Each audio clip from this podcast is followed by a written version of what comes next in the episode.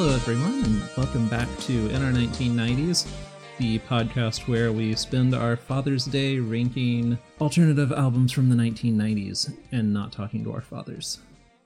I mean, I, I talked to my father via the internet. Yeah, I, I texted. Uh, I'm your host, Natalie, and as always, I'm joined by my co host, Hadrian. And uh, we just heard from you, but how are you doing, Hadrian? No, not so bad. Yeah, neither of us have children, so, you know. I mean, we do, but they're animals. and Well, they've yeah. been real shits today. We don't have human children, so neither of us are. I was sitting at the table just trying to eat my goddamn spicy eggplants in peace, and my cat just sits there on the kitchen counter growling the entire time until I stand up, and then he gets on the table where I was. Just like that. That's been my day. He's probably mad about all the Christian music that we've been listening to for the past week. It is the black cat that's mad. Uh, yeah, exactly. Devil cat, Yep, yep. devil man, kitty. Yeah, so uh, we're gonna start with uh, that Sixpence None the Richer album, Yeah, the fatherless and the widow. It's thematically appropriate. which I mean that wouldn't that just be bastards and widows, but I guess you can't because this is a good Christian album. Yeah, they they didn't learn this. Uh, yeah, there's the fatherless and the widow, not the widows. I, I wasn't sure. I had to had to make sure there. So yeah, this The- album is like super fucking nineties. Yeah, and it's so Spotify says this came out in 1995. That is inaccurate. I learned. Okay, Um, however, there does not seem to be agreement on when it came out. which might be I saw why. both 1993 and 1994, and Spotify says 1995. I think that it was recorded in 93 and released in 94. That's what I'm going to go with for the purposes of the year that we put on the rankings. Yeah, I mean, it seemed really weird that all three of those albums would be released in '95. So I think Yeah. it just, I think because it is Christian music and Christian music kind of exists in this weird counter release schedule where it just kind of exists and happens. That there wasn't a permanent date. And, and especially at this point in alternative Christian music. I mean, this was relatively early in the existence of such a thing. Yeah, so the, the Sixpence None the Richer, like, you'll know them best for the song Kiss Me, which is on their 1997 album, which was on the soundtrack of every romantic movie in the early 2000s. But this, they started off as a, you know, just a spangly little Christian band. And They started off as the Christian Sundays. My God, I have never heard an album rip off the Sundays as hard as this album does. Christians need, need the Sundays too, yo. Like, I mean, hey, I love the Sundays. I I have ripped off the Sundays at times. That's not a knock on them. It's just the Cranberries didn't rip off the Sundays this hard. and the first Cranberries album, you can go track by track against the first Sundays album, and they're all the same songs. yeah, so. Um, but at least they had their own guitar tones, whereas Matt Slocum from Sixpence None the Richer, he just listened to David Gavurin and said, "These are my guitar tones too." Yeah, so in the mid 90s, which this album is best just said in the mid 90s is kind of where it exists, I was aware of the worship music becoming a thing, and it was starting to sound more like this. It was starting to sound. It's where all of those annoying songs anyone my age knows, where like people slowly wave their hands in the air Yes. while the preacher talks, or it's like the, the, the church band is butchering this poor song that's the era that this this album is from, but this is a better version of it. I would happily invite Sixpence None the Richer to perform at a church to be like, could you please just come do the song? This might make church bearable. It, it's better than that, except for when it is exactly that, It is exactly that. which is only it's only exactly that on like two songs. yes, But where it gets into the weird, like culty, hypnotic stare blankly ahead and, and wave your hands slowly side to side. Trust is very much thing. that, and I think Trust sort of, is the worst at that. and Trust was kind of a pioneer among songs that sounded like that. and musings which is the song right before that Mhm. right before trust is also that and and never fucking call a song musings jesus christ it's like the equivalent of calling your song a friendly reminder Yep. But yeah, this album is kind of it's not there's not a lot of meat here, but it's nothing particularly egregious beyond like the overt Christianity, which is not bad necessarily, but it really is a kind of juxtaposition from like these okay kind of dreamy wishy-washy love songs and then we're gonna praise him and just like oh okay Yeah, and trust is actually just. uh I, I knew I had heard those lyrics before somewhere. It's Proverbs three, five, and Mhm. six changed into a song, which is weird because the songwriting credit I don't think mentions that. I think a, I think a good Christian, which we are not, would have known it immediately. I'm well, apparently Sixpence None the Richer are also not. I'm side eyeing the microphone really hard. Not that anyone can tell, but I, I was. Look, I spent the last hour before we started recording reading the Satanic Bible, so my brain is in a real like let's shit on religion uh kind of mood. But yeah, it's I think, but I think in the essence of it being used in like a church group or a church sce- scenario, people would have known that. Yeah, it's just weird to me that you. I mean, I, I don't. I guess I don't know who you would credit, but it just seems weird to me not to just to be like, we wrote this song. Well, they wrote It's the like- music. Eh, Yeah, but that's. I mean, songwriting is the lyrics too, and and I mean, it's it. Maybe it says if you look at the liner notes, like adapted from Proverbs three five through six. I don't know.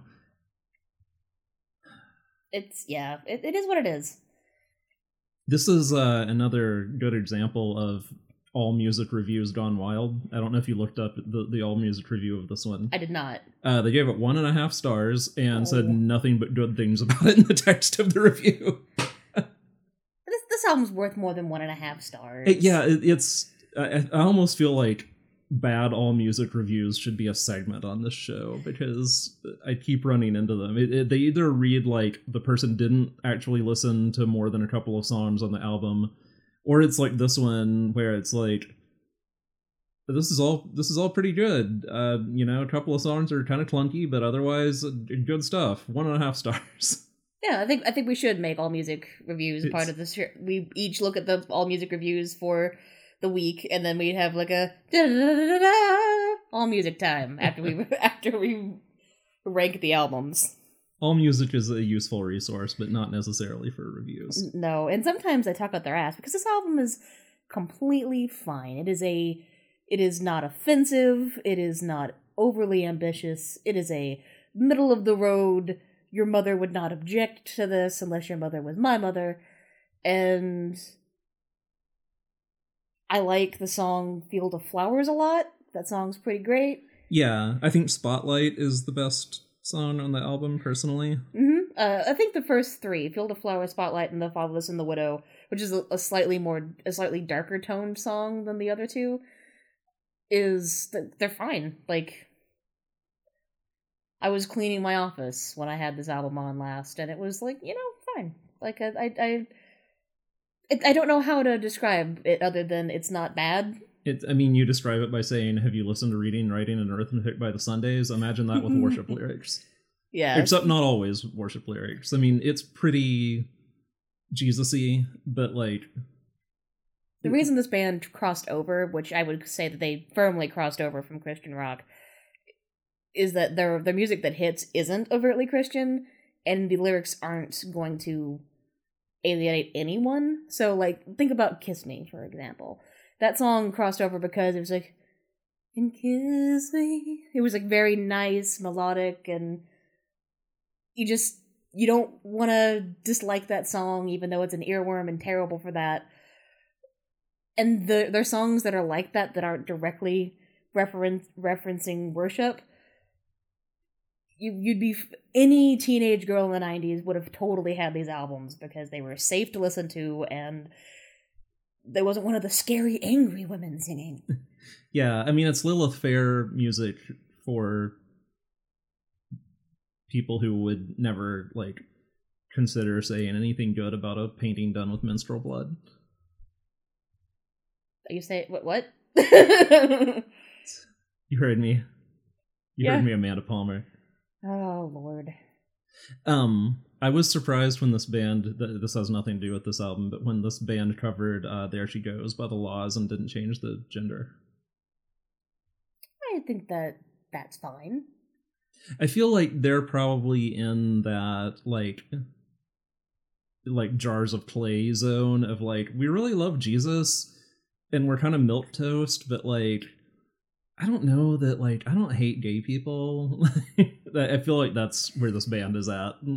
So my my personal story with this band is that a girl I know who came out as the biggest lesbian I have ever met in my life. This was her favorite band. This is the music for the lesbian at the church service. I, mean, she probably appreciated that they didn't change the genders, and there she goes. yeah, and like the. I'm sorry, Amy, but you probably will never hear this, but you know it's fine. But I, I, I just thought it was funny that this was one of your favorite bands, and it's worth it. It's it's has a very summery vibe. I think all of their music does to some degree. That you just it's and that was part of their popularity was that you just put it on a playlist, mixtape, in the '90s, the later '90s. You burned a CD because you were rolling in money, uh, and it was like you wouldn't know unless someone unless people like us lift the veil going do you know they sing about jesus yeah, I I'm not sure. I somehow so I have a weird history with Christian music and Christianity in general, in that I was raised in a very conservative evangelical family, but like they were also very inconsistent about it. so I like I don't want to get into too much personal stuff, but I think that like mainly they just didn't want me to be gay and womp womp on that one. Um, but like th- they didn't really give much of a shit what music I listened to. So I, I didn't I wasn't one of those kids who like had to listen to Christian music. And usually when I heard Christian music, I laughed my ass off at how bad it was. oh so it's it's I, I was terrible in in junior high when I had like started playing guitar and and was like you know this is in, in a post nirvana world where i was really listening to like shit that that like the church that the youth group wouldn't approve of. And like someone played dc talk for me and i was just like what the fuck is this shit?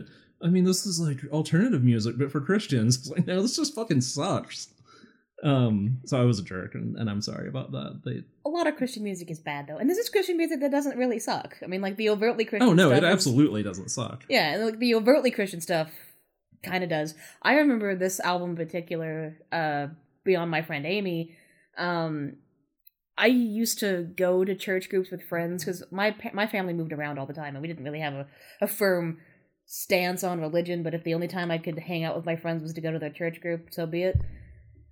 And I was the asshole who knew enough about you know Judaism and the Old Testament to just chuckle in the youth group, but this would be playing in the worship hall in a non-denominational church in like 96 and so that's that's what i remember most about yeah. it. So i was gonna say i don't really know how i knew this was a christian band because i did like so people who are well versed in 90s music might know about tooth and nail records which is a christian alternative record label and basically if you've heard any christian alternative music from the 90s that you liked it was almost certainly on tooth and nail. Like this band is the one good christian alternative band that wasn't on tooth and nail. Yeah. Um and so like there is some good stuff there but it's not worship music. I mean like joy electric was on tooth and nail for a time. Uh and like i had i have some tooth and nail compilations that have like good bands that you can't find anywhere else. Uh i mean like fine china i think might have been. They were tooth and nail adjacent and they're really good. They're they're like probably my second favorite christian band behind joy electric so. Um so like yeah but anyway i don't know how i knew this was christian. I just knew. I must have just when when kiss me came out i must have just like heard it on the radio and then the dj was like this this band's this is a christian band or something and, and that would like, have very much have been a, something a dj in the 90s would have done because like do you realize this band's christian? Yeah. Because offended djs having to play a christian record. I, no djs around here were, were offended by that i don't think. Not on like pop radio. I, I don't know. I, I don't know how i knew it but I, I knew it and like to some extent there was like I wasn't very open to listening to them at the time um because of that like they just had the the like youth group stink on them. Yeah. Um and but like now going back it's like oh yeah i mean this was this was totally fine. Like i i would have listened to any other band that sounded like this who wasn't christian and, and would have been into it. Yeah, and and I think there's an argument to be made. If we're going to have repressive cultures that force children to only consume certain kinds of media, which sucks. They at least deserve to have music that doesn't suck. Like that's that's my stance on that. I I firmly think that you know forcing your children to only be in one worldview is bad. But if they are forced to have only media from that worldview, I'd rather they have some music that doesn't fucking suck. yeah um i mean the the issue i think is for the bands themselves um like you really have to be you either have to be like this band uh, where there's like crossover potential that you're actually willing to work for like this like sixpence toured with 10,000 maniacs and they toured with um, a band called over the rhine who is Mhm. also a christian band but not like a they they are Christians who are in a band. They're not a Christian band, even Yeah. though like their songs do deal with religion sometimes. Um, and like uh, Sixpence, whose band name comes from C.S. Lewis, they they're also weirdly C.S. Lewis obsessed because like for a while all the if you wanted to be a Christian and and also try to have like some intellectual integrity, you thought C.S. Lewis was like the greatest thing ever, even though he he sucks and his writing sucks. Oh, come on now. No, he's he sucks in his writing is like I I've read I read Mere Christianity just to see, and it's like sh- fucking shitty, terrible arguments, and I mean just like it, it's just Pascal's wager basically. Anyway, that's neither here nor there.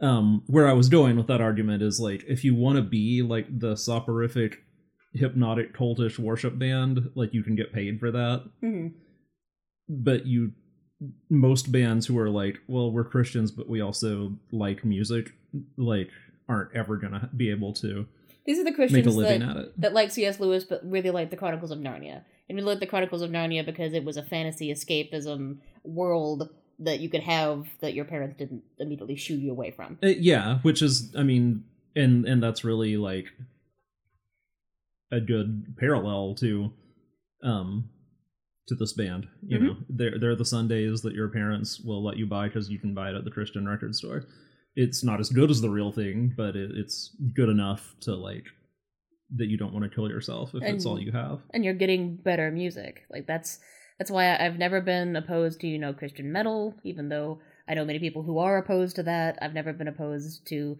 Christian rap apart from it being terrible. You just can't rap about the Lord. It's just you can't. Uh, no, it, it, usually is gonna suck. Um, there is a Christian, um, a Christian power electronics group that is for, that was formed expressly as uh, a counterpoint to White House called Black House. Wow. Yeah, it, it I mean it's funny because they sound like every power electronics band sounds. I mean they they do the like same vocal style and everything. It- It's amazing. It- It's actually not that great, but it's amazing that it exists. Yeah, I mean, p- Christians trapped in one worldview desperately want. That that's the, the the issue with just Christianity, especially evangelical Christianity, that is so opposed to worldliness that you'd still want that worldliness. You know what you're getting is shit, and you're you damn near anything to broaden your world, even though it's to make your walled garden a little prettier. But that's that's that's what Christian music does, and and Sixpence None the Richer, if I were stuck in that world, would have been a relief. Oh yeah, I, I would for sure have been like way into them, and uh, you know, and as well as the Tooth and Nail bands who I liked, uh, like I like Joy Electric a great Joy deal. Electric's awesome. Um, I, I, I keep wanting to say Starflyer 59, and then I'm realizing I don't know for sure that they were on Tooth and Nail. It's which Starflyer 59 is the I can't remember his name, but it's the uh, Ronnie Martin from Joy Electric. It's his brother is the Starflyer 59 guy. So not not surprising that they're both good. But Starflyer 59 is kind of a like like shoegazy rock. I mean, it's it's harder rock, but it has like shoegazy touches. So like those would definitely have been my my solace. I mean, I I bought those records and I had the option to buy stuff that you know was not Christian music. So I think your parents were very much like, "Nah, I'm not going to hear it, so I'm just going to not. I think they might have tried with your sister, and they're just like, yeah, that didn't work, so we're just gonna just not do it here. I'm amazed that they let me listen to the Smiths. They they fucking heard Sheila take a bow. They knew what was in those songs. uh, we just can't stop you. You're just gonna go out of the house and do the things anyway. I hid my Cure albums. That was the one. That was the only band I listened to where I hid hid them because the covers looked. And based on the way the covers looked, I knew that they would take offense Mhm. because of Robert Smith and his lipstick. Yeah, that's that's a reasonable that's a reasonable accommodation to make. But other than that, I didn't like. I didn't have to hide my Smashing Pumpkins albums. No, but yeah, this is yeah this is album took us on a weird journey, but like yeah, I feel like we haven't talked about it at all. But like, I really don't know what to say about this other than, do you It- like the Sundays? yeah, and it's not bad, and like it's. I wanted to start with this one just as an introduction to it because they this album really did exist in a time frame where worship music was becoming more of a thing. So because it had taken a a big departure from like you know country music had always been country and folk always had this like Christian leaning to it, but then that's also started becoming very opp- oppressive and dark sounding. That's like like having gone to a a mountain Baptist church where people would sing "I Fly Away" in the most depressing way possible. Yeah, this is not that. And the 90s was very much like okay the world is way more connected and worldly than it ever has been. We have to change what christian music sounds like. It's kind of started in the 80s but the 90s is when it was really moved into its own thing. Yeah. and this band is the beginning of that in a lot of ways it's it's a christian band that's not terrible it's one that can serve both the purpose of a congregation needing to wave their hands in the air and also someone who just needs to feel some emotions to some pretty lyrics and feeling emotions to some pretty lyrics is something that Christian kids are denied a lot. yeah. and it's something that's super important. Yeah, and it's why so many songs are, you know, there's the the Jesus is my boyfriend thing, like where so many songs are just pop songs, but like occasionally they'll say Jesus, but otherwise the lyrics are like exactly the same, and that's how this album is too, like for the most part. Um, there there are songs where I think that they are explicitly talking about God, but it's hard to tell because it's it, it could very easily just be like any other like indie pop song from the time. And like these lyrics aren't bad for the most part. I mean trust is terrible but like it's a worship song. It's it's just bad all around um but like the ones that aren't like field of flowers that could be about someone who's happy because she found god or Yeah. it could just be about being happy like who who knows you know so it, it's like and and in that regard they're not bad lyrics i mean No. it's it's not embarrassing vague you know It has that that dreamy adolescent quality to it that's not necessarily bad, but it, it comes from a very an emotionally overstuffed place. But like it's just a little too it's a little weepy, it's a little sentimental, but there's a place in reality for music like that. Like that throughout time we've made music that is just a little too sentimental. And that's kind of what all of their music sounds like to me. And if you're in the mood for it, eat that delicious candy. If you're not in the mood for it, that is way too sweet. Yeah, and if you liked this but it's too sweet, listen to Over the Rhine because Over the Rhine is like a much more heady, serious, dark version of this. Yeah. Um, not nearly as Sundays influenced, um, even though it, it like every band that sounds remotely like this from the early '90s was influenced by the Sundays, but but Over the Rhine is much darker than that and Yeah. and really good. And we will get to talk about them eventually on the show because I I really love some Over the Rhine. Um, the the band that I was in in high school, our bassist Over the Rhine was her favorite band. Oh, And nice. she uh yeah she would go off about how their bassist was the best bassist in the world. Um, so I think we're ready to rank this one. Yeah. All right, hit me with where you think this should go. Uh, I think it's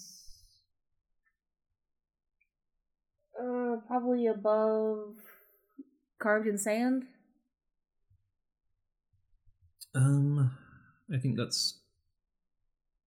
I was probably gonna say, well, okay, so I mean, this is one where, I mean, I could see it going as low as between Pretty on the Inside and Monster, just because it's just not a whole really substantial. But I think it is pretty enough to listen to that it, it fits this it hangs with carved in sand. Yeah, so I'm of two minds because musically, this is like kind of in my wheelhouse and and like stuff that I like a lot. hmm But man, I, I'm having a hard time. We we didn't mention that Trust is actually on the album twice. There's two different versions. It's a of it. reprise at the end of the album. I mean, it's a completely different. It's like a string and piano arrangement at the end, and it's like, God, it, how high can we put an album that has the worst song on it twice? So, so like in in, I mean, shit, like if like I'm thinking about like where would I rank the Sundays? Like where would I put reading, writing, and arithmetic? And it would be a lot higher. But there's man, it's it's really hard for me to want to put this above pretty on the inside even though music even though like again if it were harriet wheeler singing and writing the lyrics it would easily go above that but Mhm. like when it has trust in the lord with all your heart lean not on your own understanding repeated 6000 times as a song that appears twice on the album like i really don't want to put that above something as good as Teenage Whore but also eh, yeah. so, uh, where where is your compromise position on this one? Because I I don't think it's as good as Carved in Sand Uh, by I'm- any means. uh, just above Monster? Um, Or I I would be willing to put it below Monster to have it on even footing with Pretty on the Inside, just slightly better because I think it's a better album overall tonally. Yeah, I think that's. Yeah, I'm just having a real internal battle because it's like the really the only reason I'm like so opposed to it is is how much I hate trust. That that's fair. Um, that's a reasonable. I mean, like Because like at- all in all, like I'd much rather listen to this than Monster. But I also feel like well shit, the only song that has like particularly good lyrics on Monster is What's the Frequency, Kenneth? So yeah, if you want to put it above Monster, that's probably where I would feel best about it. I, I'm definitely gonna listen to it more than, than the the Caulfield's album. Yeah, I like, mean, I'm not even really opposed to it going above. Yeah, I mean, I I, I would be happy with it between Carved in Sand and Whirligig. Number, so it would be the new number thirteen. I think it's on par with that. I think it's. I think that's where it should be because it's. It's not offensive. It's not over quality. It has some issues, but it can hang in that same just sort of dreamy, stylized music as carved in sand. That's not necessarily why we're ranking it that way, but like I think of albums that don't really cause a problem but have some issues. That's like a good middle of the road list. So yeah, I'm fine with that. Yeah. Okay. Cool. So we'll put it at number thirteen for now. yeah. Um. All right. So let's uh, gird our loins and come back and talk about Pearl Jam.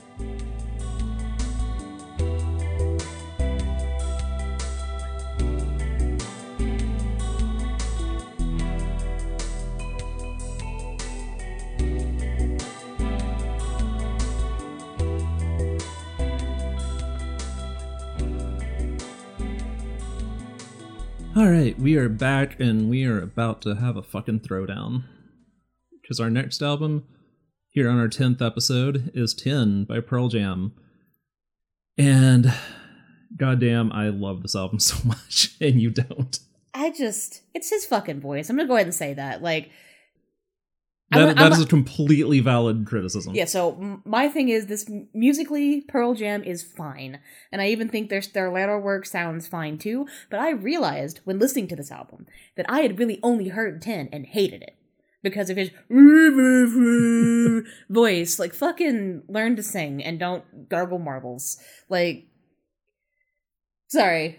Oh no, that's that's fine. Uh, that I mean, like I said, that Eddie Vedder's voice is the the thing that you can most criticize about this. I think his singing gets way worse later in in Pearl Jam's career. Like Vitology, when he uh, apparently took the criticisms of his singing to heart and tried to sing higher. Oh man, it's bad. Ugh. Oh, I like this Eddie Vedder so much better than that Eddie Vedder. Um, Oh Jesus Christ! I finally looked it up. So, Pearl Jam predates Nickelback, oh yeah, of course. and of course, I and, I and I think that might be the reason I don't like Pearl Jam is that Nickelback so offended my sensibilities that anything that sounded like Nickelback and and the singer of Nickelback is absolutely imitating Eddie Vedder's voice. What about Creed though? Creed imitates them way more. Than I don't Nickelback. know what about that one Creed album hits real hard, and that's it. I am ashamed of that time in my life, but like that one Creed album, it's good. Oh man, It, but it's in the 2000s, so we don't have to talk about it. I thought we looked it up and it was like ninety nine. Well, it might be 99. I think they have one album. I, I remember us But the thing is, laughing about Creed, and you looked it up, and there was like one Creed album in the nineties. But the, the the difference between these guys and Eddie Vedder is that Eddie's voice is just so he can't sing. He can't sing, and it's he's doing vocal tricks that people do when they can't hold and sustain, Yeah, and that's what annoys me because the other guys can sing and they're imitating this voice. They're they're imitating this voice and capable of hitting notes. He can't, and he's always doing vocal glides. He's always uh, opening his mouth to distort the way a sound is happening, and from an actual performance place that wrecks your fucking throat. It wrecks your voice, and it sounds trash. So I don't like Pearl Jam because he is doing things that were terrible and things that I had been hit with sticks to not do. Uh, so yeah, I mean, beyond even that, Pearl Jam directly inspired a lot of the worst music of the '90s. It's true. But goddamn, this album is so fucking good. I love it. I fucking love this album. I mean, Even Flow is fine. I like that song. Ah, I I think every song on the album, with the exception of Oceans, is at least very good. Most of them are better than very good. Oceans is terrible. That's like the one just like massive bummer on the album. Um, it, from my standpoint, like is- so this. So and and and I will also admit that Jeremy like, sucks too. Jeremy. Oh no, God, Jeremy's so good. Oh, I didn't realize how good Jeremy was until we started listening to this too. Because I was morally obligated to be like, oh yeah, whatever, Jeremy, because I was a teenager when this came out. And so I had to be like, oh, that's the one they play on the radio. You need to fucking hear Porch. And I stand by that. The Porch is the best Pearl Jam song. It's one of the best rock songs of the 90s. Porch just fucking owns so hard. Oh, would you venture to say it slaps? I Porch slaps, it owns, it rocks, it kicks ass. It's so fun, such a great song. Oh God, I just I, Um, I can't. So like, and and I will admit that my view on this album is slightly nostalgia tainted. Like, I- don't think it's very nostalgia tainted because there's stuff I have way more nostalgia for that I don't think is this good.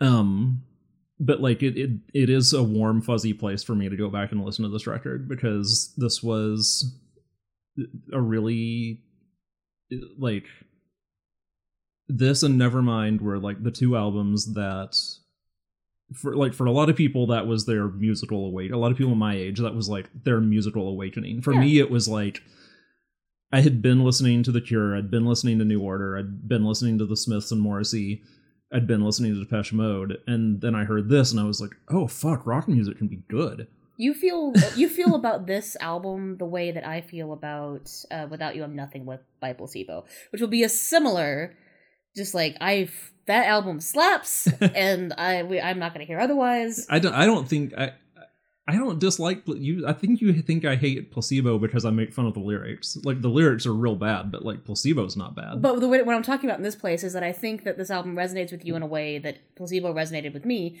I didn't hear them when I didn't hear that album when it came out, but I heard it when I was coming into you know this place of acknowledging and accepting queerness, and that album was just like explicitly queer, and I was like, "Fuck yes!" And that, I needed that. And Pearl Jam music sounds great. It's just vocally, I can't hit. It doesn't hit with me. Yeah, and Pearl Jam does not think this album sounds great. Um, I read up on that a little bit, and they all say this that they think this album is unlistenable and and The don't want to go back to it ever. the way that even flow fucking hits is good. Like Yeah. I that that song is the only Pearl Jam song most people know. And you hear that song come on and people are like, I'm gonna paint this house to this to the song and feel it. Is that a millennial thing, not knowing any other Pearl Jam songs? Because I feel like Jeremy is the Pearl Jam song everybody knows. Has It- it Jeremy a been millenn- it- forgotten? Well, so the thing is, I th- uh my my one big slap on this album is that they it all every song sounds the same, and it doesn't if you they don't if you listen to them. But if you were from an outside perspective, not really giving a fuck about Pearl Jam, they all sound the same. And I think that might be why they don't like Ten as much because this album is very samey sounding, something they Well, s- intentionally tried not to do later on. Yeah, so the reason they don't like it, or at least what the guitarist Stone Gossard said, is that so this was mixed by a guy named Tim Palmer, and basically it was like when you're a new band, you don't necessarily like know a lot about production and mixing and stuff unless you've been like really doing it yourself, which is which was not nearly as common in the late 80s early 90s when they were doing this stuff. Um so basically they just went into a studio and recorded and then it got sent off to this guy in England to to mix it and he put more reverb on everything Hmm. and they fucking hated that. It was like how Robin Guthrie said he nearly quit the music business because the associates produced the first two Talk Well, to Twins EP and he hated it so much. The associates fucking suck. Um, so. it, it was a similar thing to that of like, oh, this person doesn't fucking get what we're going for at all, and just like slap some generic reverb on it. So the thing is, they did re there's a like a re-released expanded version of Ten where they remixed it and took that reverb out, and I don't think it sounds nearly as good. No, and I think it needed that. I think the the song needed a little bit of resonance, and that that was something that grunge bands don't get sometimes. That they either use way too much or none at all, and it's like you know sometimes you can just make a sound feel more rounded, and it makes everything sound better. Yeah, I think it has like a more epic, like mythical classic rock feel with that reverb. Yeah. Um, which I mean, this is a very classic rock inspired band. hmm It- like they clearly like Jane's Addiction a lot, but also like if you go back and listen to the band that Pearl Jam formed out of, which was Mother Love Bone, like that is just straight up like Aerosmithy classic rock. That, that's it- the name of a band that someone listens to in their pickup truck. Yeah, it, they fucking sucked. It's terrible, and I'm glad that we don't have to do them on the show because I would not call them an alternative band at all. It's it's just straight up like talk rock, basically, Yeah, and it it sucks. And but at the same time, like that was not like a genre that was no that was thought of as like stripped down and raw. You know, it was they were all about studio production. So I like I don't. I don't really get where the sudden hatred of like oh my god they put reverb on the guitars. I think it's the grunge sensibilities. They hung out with the with enough people that all were like, "Fuck the way the man wants us to do stuff." that like you, and if you didn't have if you didn't if you didn't have say, if someone put reverb on your music and you weren't particularly agreeable to people doing stuff to your music without your explicit like permission, wouldn't you bristle a bit? Yeah, I would, but man, it, it's just hard for me to like imagine a world where you don't think this album sounds really good. It like and specifically, it, it's like the musicianship on this album is so far beyond like most bands associated with it and most bands uh, inspired by it. Oh, they're the they're the fucking geeks of that whole scene. Yeah, I mean, that well, they came out of a classic rock background where you learned to. I mean, uh, like I hate to say it this way, but like you learn to play your instrument. You fucking you learn to shred. Yeah, like most grunge groups couldn't. They they, Yeah. they could later in their careers because they learned how to shred, but it took them learning their instruments to get that far. Yeah, and so I mean, And there's there Cobain are chords on this album that you do not hear on any other album at the time except for Jane's Addiction or like the Rollins band. And Jane's Addiction can play, and the Rollins band Yeah. also.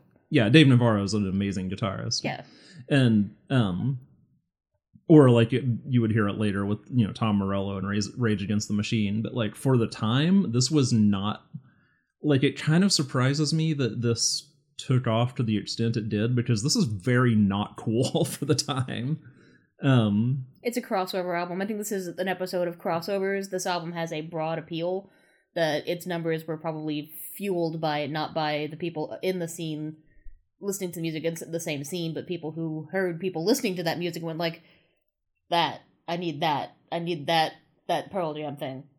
Yeah, it's. I mean, the, like Smashing Pumpkins would be another example of like Very much so. something that that is I need that. musically way more uh complex and, and studied than than the other stuff that was popular at the time um and that's a reason i respect billy corgan is like for everything bad that you can say about him the one thing he has never done has been like we need to just go into the studio and just record it live. We need, we need to just strip it all down. No, Billy Corgan's like, I'm going to show you that I'm a kick-ass rock musician by layering 80 tracks of guitar during the solo. Yeah. like, I, I respect that so much more than like, it's a su- it's selling out if you produce your album. Oh, Corgan's a nerd too in a different way. Like he's a he's a he's a gear nerd. yeah, and, he's a colossal fucking nerd. and but he comes out of that like I think almost shoegaze tradition of just like look at my fucking gear, bro. Mm. And Pearl Jam's not that, which is but they're but they're too they're, almost too good to have been associated with grunge in the way they were Yeah, but they were associated with grunge because they had an attitude that invoked that same style. They were just the nerds of grunge. They're well I, I think why they were associated with grunge is a they were based in seattle Hmm. and and b they um eddie vedder's politics like eddie vedder is pretty leftist. Yeah, I, I don't know for sure if he's you know a marxist but like if you listen to and it- it's not as clear on this album on their on the follow-up to this Versus.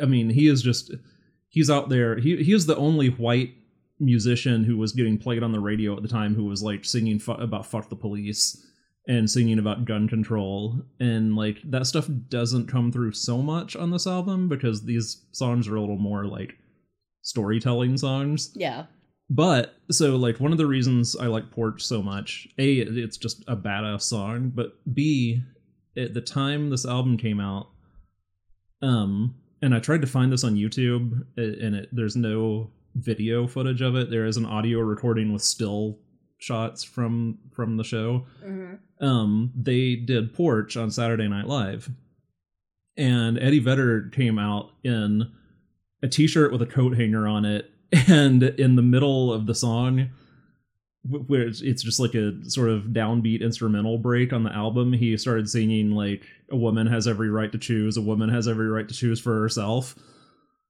Yeah, and I can and that, was again like not something that was i mean that was relatively brave at the time for a i mean we call it alternative but i mean this was kind of the mainstream at, at that point. Oh yeah, and i just and you know you you put that out there and then like eddie vedder sort of one man quest against ticketmaster to get them to stop fucking people who want to go to pearl jam shows like i just feel like he is like a cool guy yeah. No, and and that's fine. I'm I'm sorry, man. I hate your voice so much, but like it's but like he's i don't think he gets enough credit as a lyricist either like i think the lyrics on this album are really good for the most part like and not I would be able to of them, appreciate them more if someone else was singing them. Like it's it's yeah it, I, I think his voice works on this album Well, I- he, he stopped getting worse. Like like he well it was well not that stop it. He it's before he got worse with it, and I just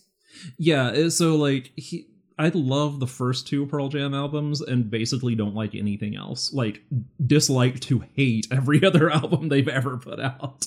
And a lot of that has to do with he like first he went through like i'm gonna try to stop singing like eddie vedder like like the the stereotypical eddie vedder voice and then went back to like no fuck it i'm gonna be the most eddie vedder. I'm like i'm gonna uh-huh. show all you pretenders how it's done and and like both of those are bad. Well yeah it was like but imagine how much how much it must suck to be him. He's like everyone shit on my voice, and now all these terrible bands with bad politics are using my voice. Yeah.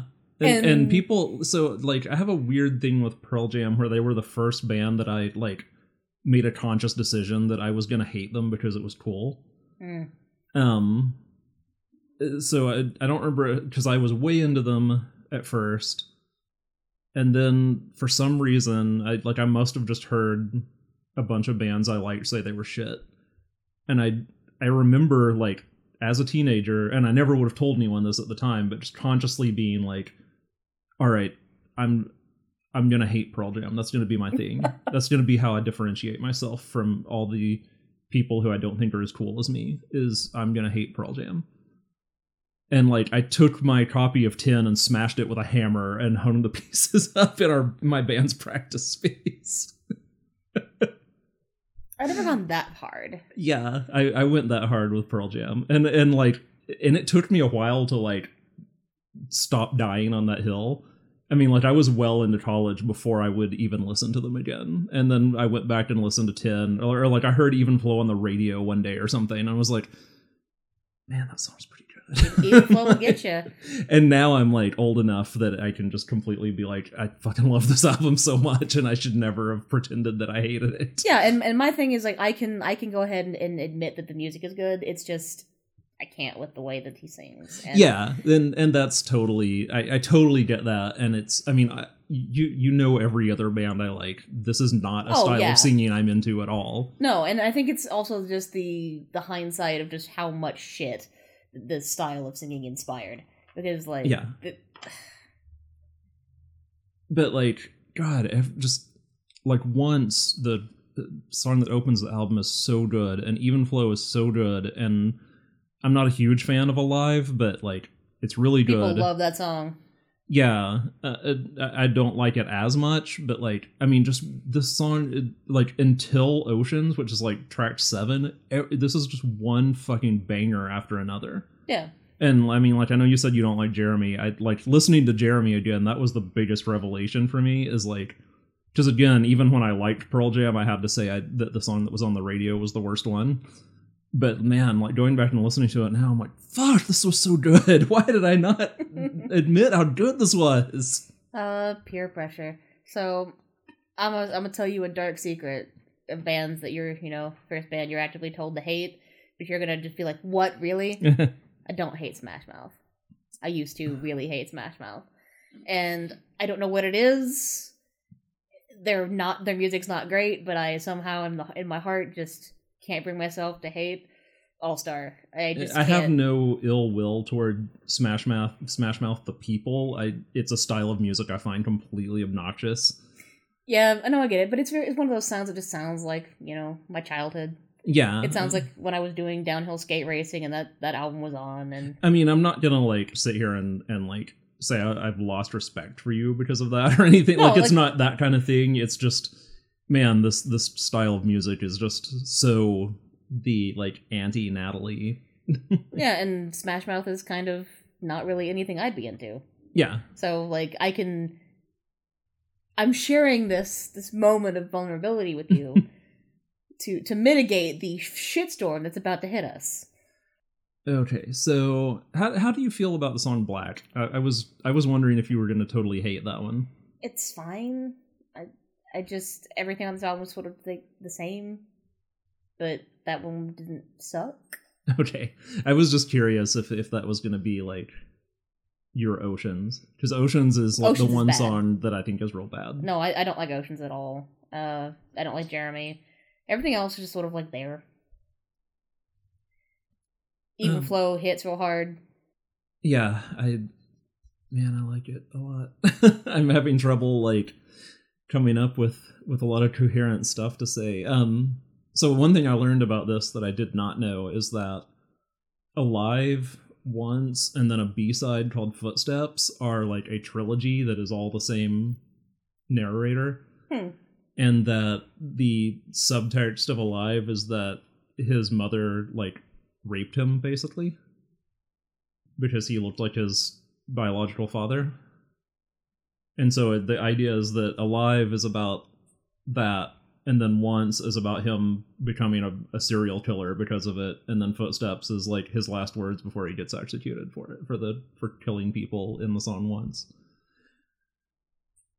So, Hmm. just interesting. I mean, I don't think that like elevates those songs particularly, but No, but that's a that's a that's a lot to drop on this podcast. yeah It- it's uh, eddie vedder was was like thinking about some shit that like you didn't hear a lot in the mainstream in the hmm in in the early 90s and and definitely not from white artists again with his tapes on police Yeah. Um, I mean, like, yeah, NWA and Ice Cube and Ice T were all saying "fuck the police," but uh, even even Kurt Cobain didn't really do that.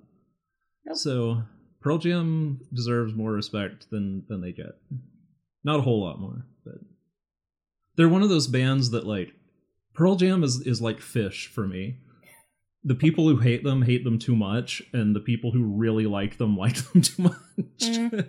I mean, my thing is, if if he had just not done those vocal tricks, like I, it would be way better for me. That that's that's really it, and I think that comes from a place where I was, I have that so enforced in my head of how not to do things and how not to make sounds. That like even when people say your but say chore, that pisses me off. So like, and that's a simple one. And now that I've told you, I've said this before in this podcast, but seriously, Oh no, I know you hate that. That one doesn't bother me. The the vocal glide thing, like from Marcy Playground, really bothered me. hmm But that was more because of how nasally it was. Like, Yeah. I, I don't mind it that much unless you combine it with also having a really nasally voice. and I'll give you that one, and that's probably his weakest point, which he doesn't do as much in later Marcy Playground. So, we're gonna have to rank this. So we Mhm. might as well stop talking about it because we're probably gonna. There's probably gonna be some You'll be, su- of you'll be surprised for what I'm willing to do. okay, so I'm gonna swing for the fences and say that this should be number three. Uh, I was gonna say number four because the lyrics are just better on Kill Uncle than this album. Are the lyrics on Kill Uncle so good as to make up for the fact that it sounds like dog shit? It doesn't sound like dog shit. It sounds like the, the version on Spotify doesn't sound as much like dog shit, but like that album sounds bad. I, I don't think it sounds bad. I think it's it's still better than this Pearl Jam album. I'm not gonna let you put Pearl Jam above Morrissey. At least not that This is- Morrissey. Uh, See, yeah, that's that's crazy to me because like, like when we eventually ranked Southpaw Grammar, I would want to put that above ten, but I don't understand that that devotion for Kill Uncle. I- But it just it just really works, Natalie. I don't. I might even put um maladjusted over 10. I'm not sure it'd be close actually. But well, I had prepared for a, a lot more of a fight. Yeah, you Um, thought you thought I was gonna be ridiculous. No, I'm not an I- I'm not a moron. Yeah. I can I I know the prominence of this album. Like I knew the Marcy Playground thing was gonna be a harder fight because I wanted to put it further up the list because of how ubiquitous Sex and Candy was, but I knew that was a dead fucking fight. That was a fight that was dead on arrival because it's one song versus the rest of the songs of that album. This, there's not one song that is truly, truly objectionable to the modern populace, and the fact that this one album is the only Pearl Jam album that anyone ever fucking hears, even in modern rotation. Like, you could be listening to a modern alternative, like a current alternative station, and then suddenly a Even Flow shows up. Like, that album is Yeah. ubiquitous in Oh, a I way. mean, it's it's the best Pearl Jam album. I Yeah. think Versus is also really good. Like I would almost put them like side by side, but I think 10 the songwriting is better. Um Okay, yeah. I mean if if like at some point something is has to be better than Kill Uncle because oh, the album I'm bringing next week is, but, Uh oh. now, now I'm now I'm scared. But okay, if we if we have to put ten at number four, then I will I will live with that. yeah, the new number four is 10. Yeah, that that's not confusing at all. All right, well let's uh put that in there and read this list out. All right, so not huge changes to our top 10 this week, but um, number 10 now we have Cobra and Phases Group play Voltage in the Milky Night by Stereolab. Number 9, Gratuitous Sax and Senseless Violins by Sparks. Number 8, Reaching a New Refutation of Time and Space by Digable Planets. Number 7, What to Do About Them by the Swirlies. Number 6, What's the Story Morning Glory by Oasis. Number 5, Eight Arms to Hold You by Veruca Salt. Number 4 is 10 by Pearl Jam. Number 3, Kill Uncle by Morrissey. Number 2, Philosophy of Momus by Momus. And number 1, Liberation by The Divine Comedy. And it is now time to talk about what we're bringing next week. What do you got? Superstition by Siouxsie and the Banshees. Oh my. Yeah, like I said, it was going to be a thing. I, it might be bold to say that one's better than Kill Uncle, but I haven't listened to it in a long time, so we'll see.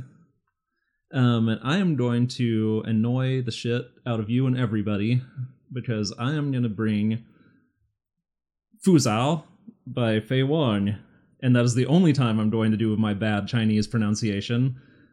Um, and I'm just going to go with the translation or one of the many translations, which is Impatience.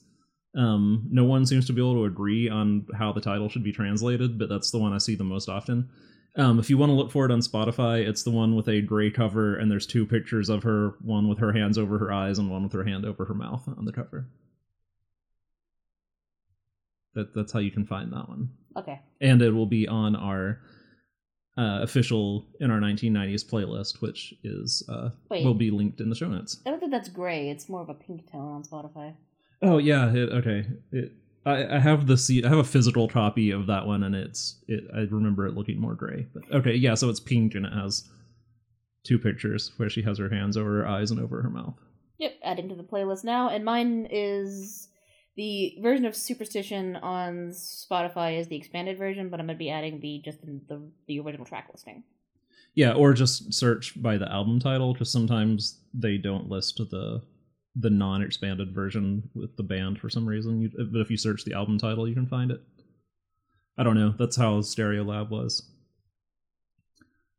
S- uh, Superstition is the one with "Kiss Them for Me," right? Yes. Okay, yeah, that's what I thought. Also a pink album cover. Yes, with the her in a yellow dress. Well, "Kiss Them for Me" is going to be one of the best songs that we've done on the show so far. so Yes. that song is fantastic. All right, so clean up for this week. You can find our official show playlist on Spotify if you search for in our 1990s, as well as the podcast itself. And if you would like to see our complete rankings, which we're now up to 20 songs that we've ranked. Oh my god. Yeah, we listen to a lot of Um, music. Yeah, so that is at bit.ly slash in our 1990s, bit.ly slash INOUR1990S, and you can see our full top 20 there, still a work in progress. Yes. All right, well, now that we've changed our recording day to Sunday, you have other shit that you have to do, so let's. Uh, Uh, yes, I have to talk to some Satanists. yeah, that's that's that's almost an everyday thing for you at this point, but um, I'm a very busy Satanist. What can I yeah, say? yeah. The the people say the idle hands are the devil's workshop, but you you proved that wrong. You, Devil's Workshop is a fucking sweatshop. uh, yeah, you work really hard for the devil. you don't you don't have time for idle hands. that I do. All right, well, we're gonna wrap it up then. Um, I hope that you all love Pearl Jam as much as I do, and I hope next week you will love Faye Wong and Siouxsie and the Banshees because they're also awesome. All right, see you next week. Happy Father's Day.